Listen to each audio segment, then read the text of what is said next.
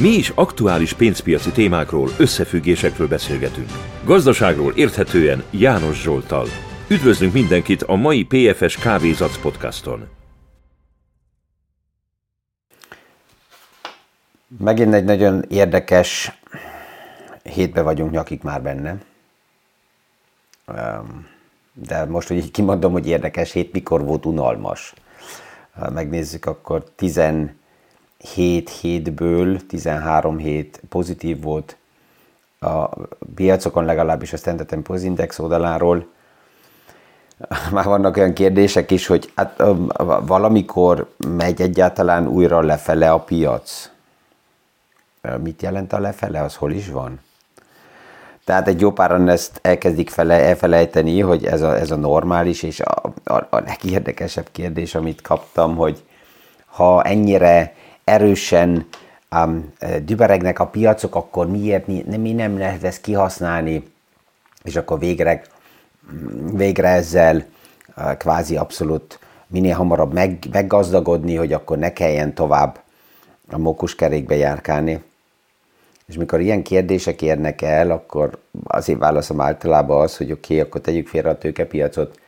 Itt egy egészen más probléma van az asztalon, amit érdemes lenne kézbe venni, egy más realitás van az asztalon, amivel érdemes lenne szembenézni. Mert itt valaki ja, a tőkepiacot szeretné arra felhasználni, hogy valahogy kimeneküljön a mindennapi nyomorból, és, és lehet, hogy ez nem kell a tőkepiac, ezt meg lehet tenni anélkül is. Mielőtt a Berkshire Hathaway és Warren Buffettnek a számaira rátérek, a tegnap érkezett egy nagyon direkt visszajelzés, hogy ha valamikor ezt bejelentettem, hogy hétfőn mindig ESG, ESG-hez közel álló témákat veszek kézbe, akkor ezt ne hagyjam ki. Tehát van úgy tűnik olyan hallgató is a podcastoknál, aki a, az ESG téma miatt legalább a hétfőt meghallgatja, és ez passzol, mert egy olyan aktuális kutatás került a kezembe, amelyik azt mutatja fel, hogy miért érdemes a korrupció és a, a, a kenőpénzek ellen e, e, fellépni, miért érdemes határozokat, a törvényeket ezzel hozni, hogy ebből hogy profitálnak az emberek, a regiók és, és minden körbe. Ugye Amerika híres arra, hogy szeret olyan törvényeket létrehozni, amelyik nem csak Amerikában érvényes, hanem világszerte érvényes. Ez néha mérgesíti azokat az amerikai állampolgárokat, akik nem is élnek Amerikába, de ott kell az adót fizessék. És ez nem csak az amerikaiakra érvényes, hanem például a több törvény olyan vállalatra is érvényes, amelyik nem amerikai vállalat, de az amerikai tőzsdén van bejegyezve. Ez ugye egy újra és újra felmerülő vita téma a kínai vállalatokkal, amelyikek um, ja, mennek az amerikai tőzsdére, mert ott van a nagy likviditás, de a másik oldalról pont a korrupcióval szembe álló kérdéssel, vagy, vagy compliance oldalról nem akarnak eleget tenni az amerikai rendszereknek. És Amerika már elég rég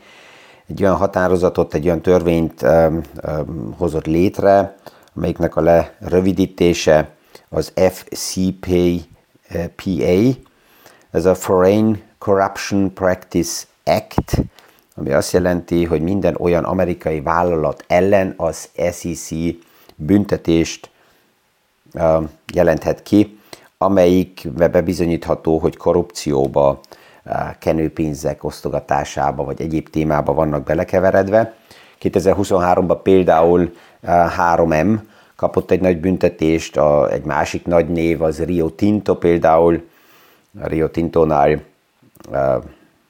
a büntetést azért fizették ki, mert 10,5 millió dollárt fizetett különböző külső tanácsadóknak Rio Tinto akik ezeket a pénzeket azután regionális, nevezzük úgy motiváció pénzekként osztogatták um, a különböző uh, regionális uh, ja, politikusoknak és olyanoknak, akik a, a projekteket esetleg engedélyezték, vagy nem. Itt beszélünk Rio Tintorról és Afrikáról, de azért sajnos ez még világszerte nagyon sok regióban, akár itt Európaiban is megtalálható, amikor lehet hallani, hogy projektek nagyon pontosan, nagyon hosszú ideig felülvizsgálva vannak az asztalnak az egyik sarkára a másikra téve azért, mert az a motivációs csomag még nem érkezett meg a döntőhöz, amelyik segíteni, hogy az gyorsabban menjen. És ez, ezek mind passzolnak persze az ESG témába, főleg a social és a governance téma, ami pont ezeket a témákat deríti ki, és ez, ez egyre, egyre egyszerűbben felfedezhető, kideríthető, ha a felügyeleket nézzük, akkor itt Európában is ugye a számok azt mutatják, hogy körülbelül 85%-a azoknak az eseteknek, amit ki tudtak deríteni, az azért került az asztalukra, mert úgynevezett whistleblower oldalakon keresztül, anonim jelentésekből érkeztek információk, amit azután um, uh, kézbe tudtak venni és, és kideríteni dolgokat. Ez egyre gyorsabban és egyszerűbben jönni fog. Az SEC 2004-ben szigorította meg a fellépését, főleg ezekkel a, ebből a szempontból, és azóta egy másik statisztika azt mutatja fel, megnézte Afrikába főleg a bányák körüli infrastruktúrák alakulását, és kétszer is el kellett ezt olvassam, hogy az első, ami feltűnő volt, hogy ahogy szigorította az SEC, idővel egy kicsit halasztva, olyan 2006, 2005, 2005, 2006-tól, a,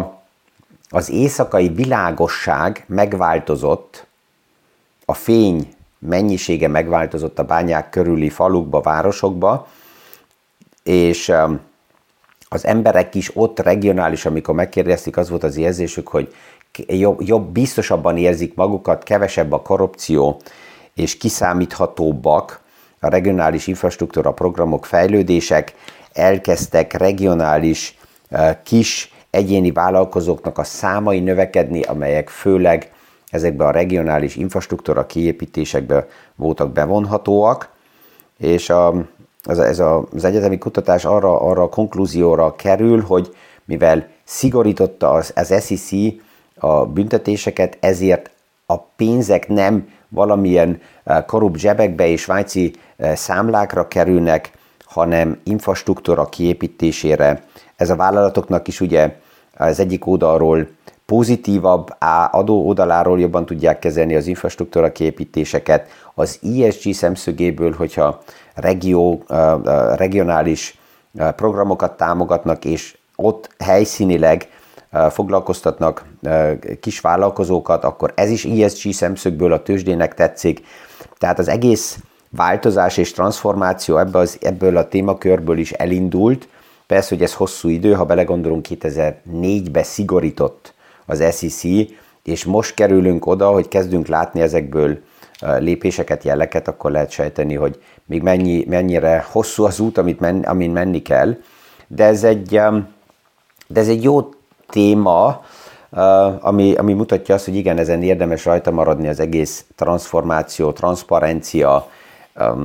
kreatív üzleti modelleknek a megkérdőjelezésén ezen érdemes rajta maradni, mert ezeknek hatásuk van. Nem már a hónapra, de, de, de az idő ebbe segít. És hát egy olyan, aki világszerte jelen van,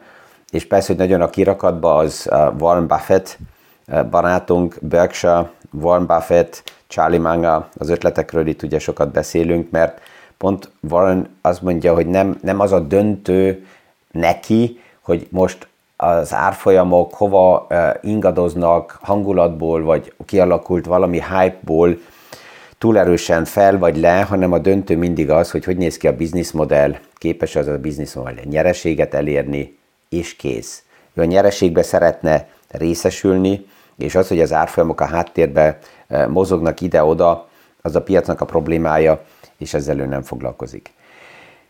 Ez a kijelentés mindig akkor érdekes, amikor nagyon erősen kialakul valamilyen téma körül egy hype, és csak emlékezzünk vissza, azt hiszem, hogy 2021 vagy 2022-ben jelentek olyan csátok meg, amikor Warren Buffettnek a filozófiája így összehasonlításba volt téve Katie Wooddal,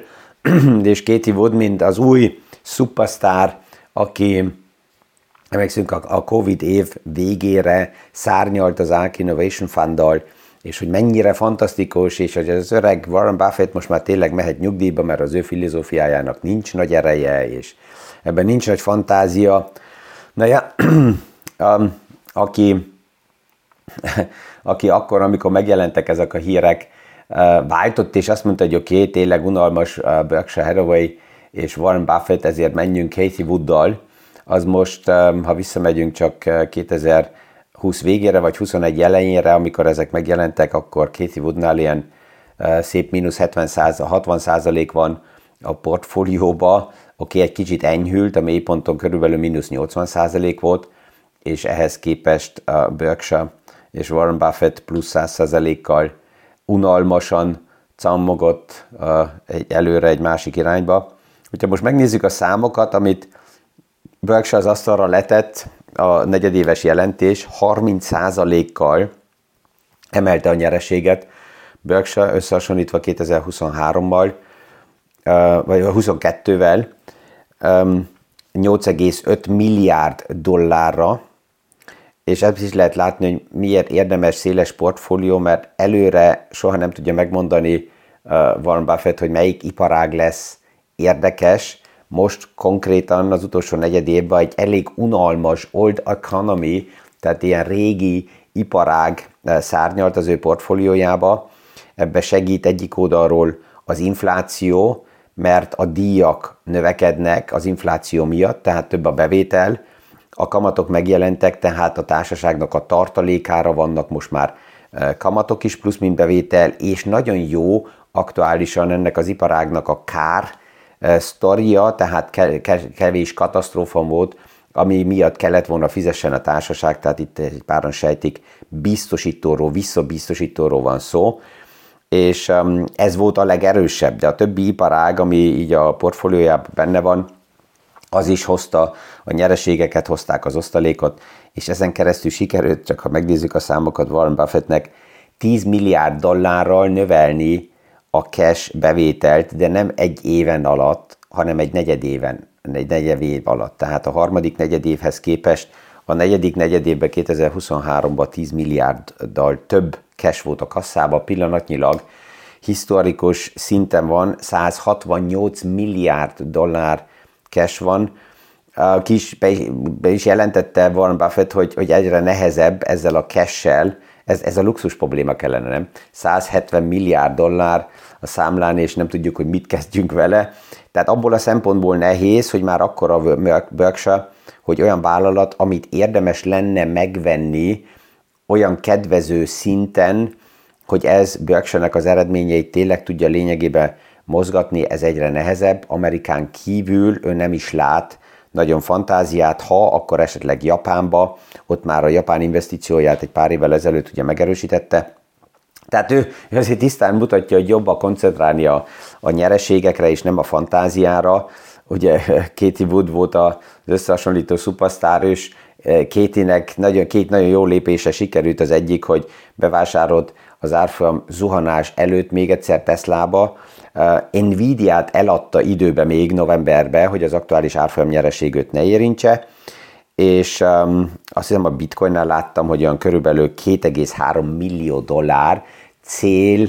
árfolyamot adott, jelentett ki a bitcoinnál, de Katie Wood kezd egy ilyen kontraindikátorá válni, ha bár hozzá kell mondjam, hogy nem is ő stilizálja magát ennyire erre a szintre, elég szárazon és tisztán kimondja, hogy mi a befektetési stratégia elve, inkább a, a rajongói, ezek a szenvedélyes uh, uh, messiást követők azok, akik, uh, akik nagyon szentesítik, és azt mondják, hogy csak ő és senki más, és mindenki hülye, aki ezt nem így látja.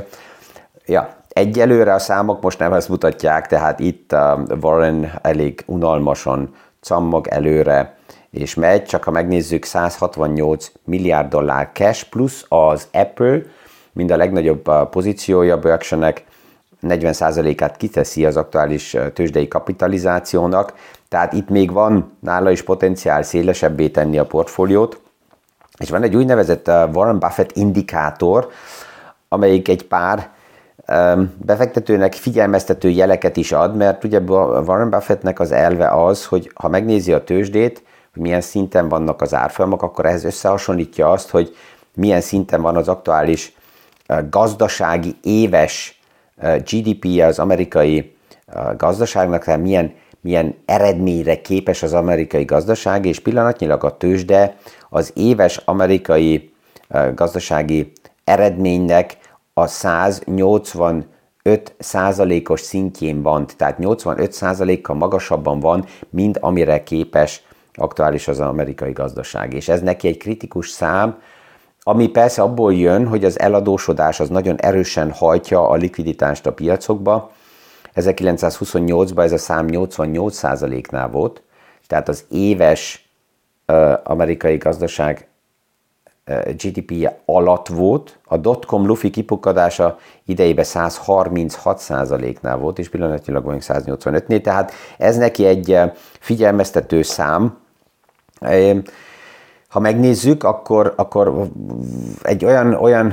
statisztika is a kezembe került egy pár nappal ezelőtt, ha azt nézzük, hogy kinek van mekkora vagyona, akkor normális esetben a befektetéseket és az adóságokat egymás ellen érdemes felszámolni, tehát az adóságokat levonni a vagyomból, és hogyha ezt így megnézzük statisztikailag, akkor elég keményen pillanatnyilag Amerika, mint a világ legszegényebb gazdasága állna a színpadon, mert az eladósodási szint olyan radikális számokkal robbant az elmúlt években, és egyelőre még megy tovább. Tegnap is láttuk, hogy a két éves, öt éves államkötvények kibocsátása, ami nem más, mint az amerikai eladósodási szint további finanszírozása,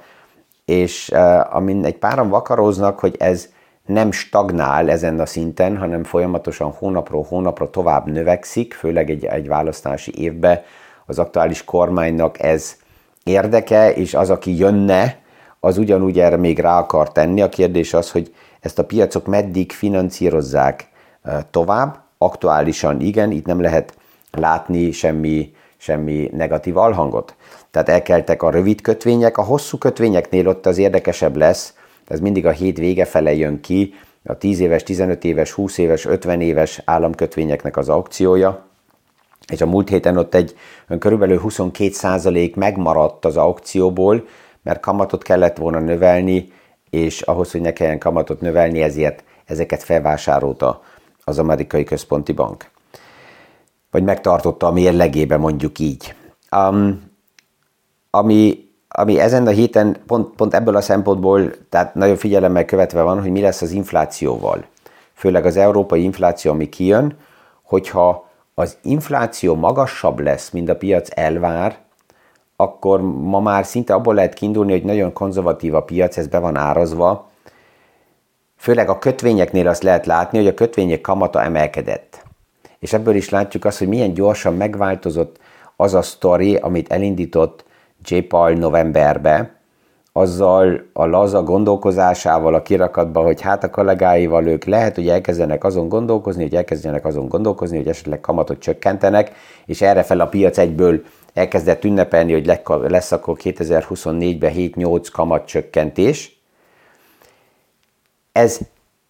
időközben el lett halasztva, tehát a piac most már abból indul ki, hogy olyan körülbelül júniusban lesz legelőször kamatcsökkenés, és ha az idén lesz egyáltalán, akkor maximum három. Ez normálisan oda vezetne, hogy kellene korrigálni a piac. Miért nem korrigál, hanem ez, mert, mert időközben ez felülírta a mesterséges intelligencia story és vágy és vízió és hype és perspektíva, mindegy, hogy hogy nevezzük, um, és, és ez sokkal erősebb, mint az a negatív, aktuális kialakuló kép, hogy a kamatcsökkentés nem lesz olyan gyorsan látható. Ha az infláció alacsonyabb lesz, mint amit a piacok várnak, akkor abban inkább megint pozitív meglepetés van a mesterséges intelligenciához, pluszba még az infláció oldaláról is, mert akkor az a veszély, hogy akár kamatot emelnek a központi bankok, megint egy kicsit visszaszorul. És egy páran itt, itt írták is azt a kérdést, hogy, hogy hogy tudok arról beszélni, hogy esetleg kamat emelés, ez lehetetlen, és sorry, gondoljunk csak vissza egy jó másfél évvel ezelőtt, amikor nulla szintről jöttünk, 2%-nál voltunk, és egy pár olyan azt mondták, hogy oké, okay, ennek vége van, a gazdaság ezt nem fogja kibírni, ezért tovább kamatot emelni lehetetlen, és mégis magasabb szinten vagyunk, és dübörög a gazdaság. Igaz, hogy itt-ott látjuk, hogy a recesszióban vagyunk, csak ha megnézzük, japán gazdaság recesszió, német gazdaság recesszió, brit gazdaság recesszió, Kína nagyon mau szinten van, olyan mély szinten van Kína, mint amit nem láttunk már 2000, azt lehet mondani, hogy 2008 óta, ha még jobban visszamegyünk 2005 óta ezen a szinten az úgynevezett large cap nem volt Kínába, tehát ezeken a szinteken most egy páran remélik, hogy végre akkor megint fordulni fog a piac. Aki még benne van, annak most vészféket húzni, ez valójában már túl késő. Hogy, hogy fordulunk, ezt meglátjuk, mert egy pár remény fordulni, ez már megvolt 2022-ben, aztán meg volt 2021 végén, 2022-ben, és újra és újra visszaestünk. Van egy pár elemző is, aki azt kérdezi, Kína, mi, mi, kinek kell még Kína? Hát ennyire nem lehet azért Kínát még leírni, de, de ott, ott is figyeli a piac nagyon tisztán, hogy milyen lépéseket tesznek, és hát pont ez a negatív hangulat, ami ott kialakult, az lehet megint egy, egy kontraindikátor pont arra, hogy lehet, hogy a piacok ezen a szinten képes lesznek fordulni, de az, hogy forduljon a piac, kell valamilyen, valamilyen perspektíva, valamilyen vízió, amit be lehet árazni. Amíg nincs új sztori, nincs új, amiben lehet kapaszkodni, addig ez nagyon nehéz. Ja, hát ezzel akkor beindulunk a mai napba is. Kellemes napot kívánok mindenkinek, és a visszahallása a hónap reggeli PFS Kávézatsz podcastig. Mi is aktuális pénzpiaci témákról, összefüggésekről beszélgetünk. Gazdaságról érthetően János Zsoltal. Üdvözlünk mindenkit a mai PFS Kávézatsz podcaston!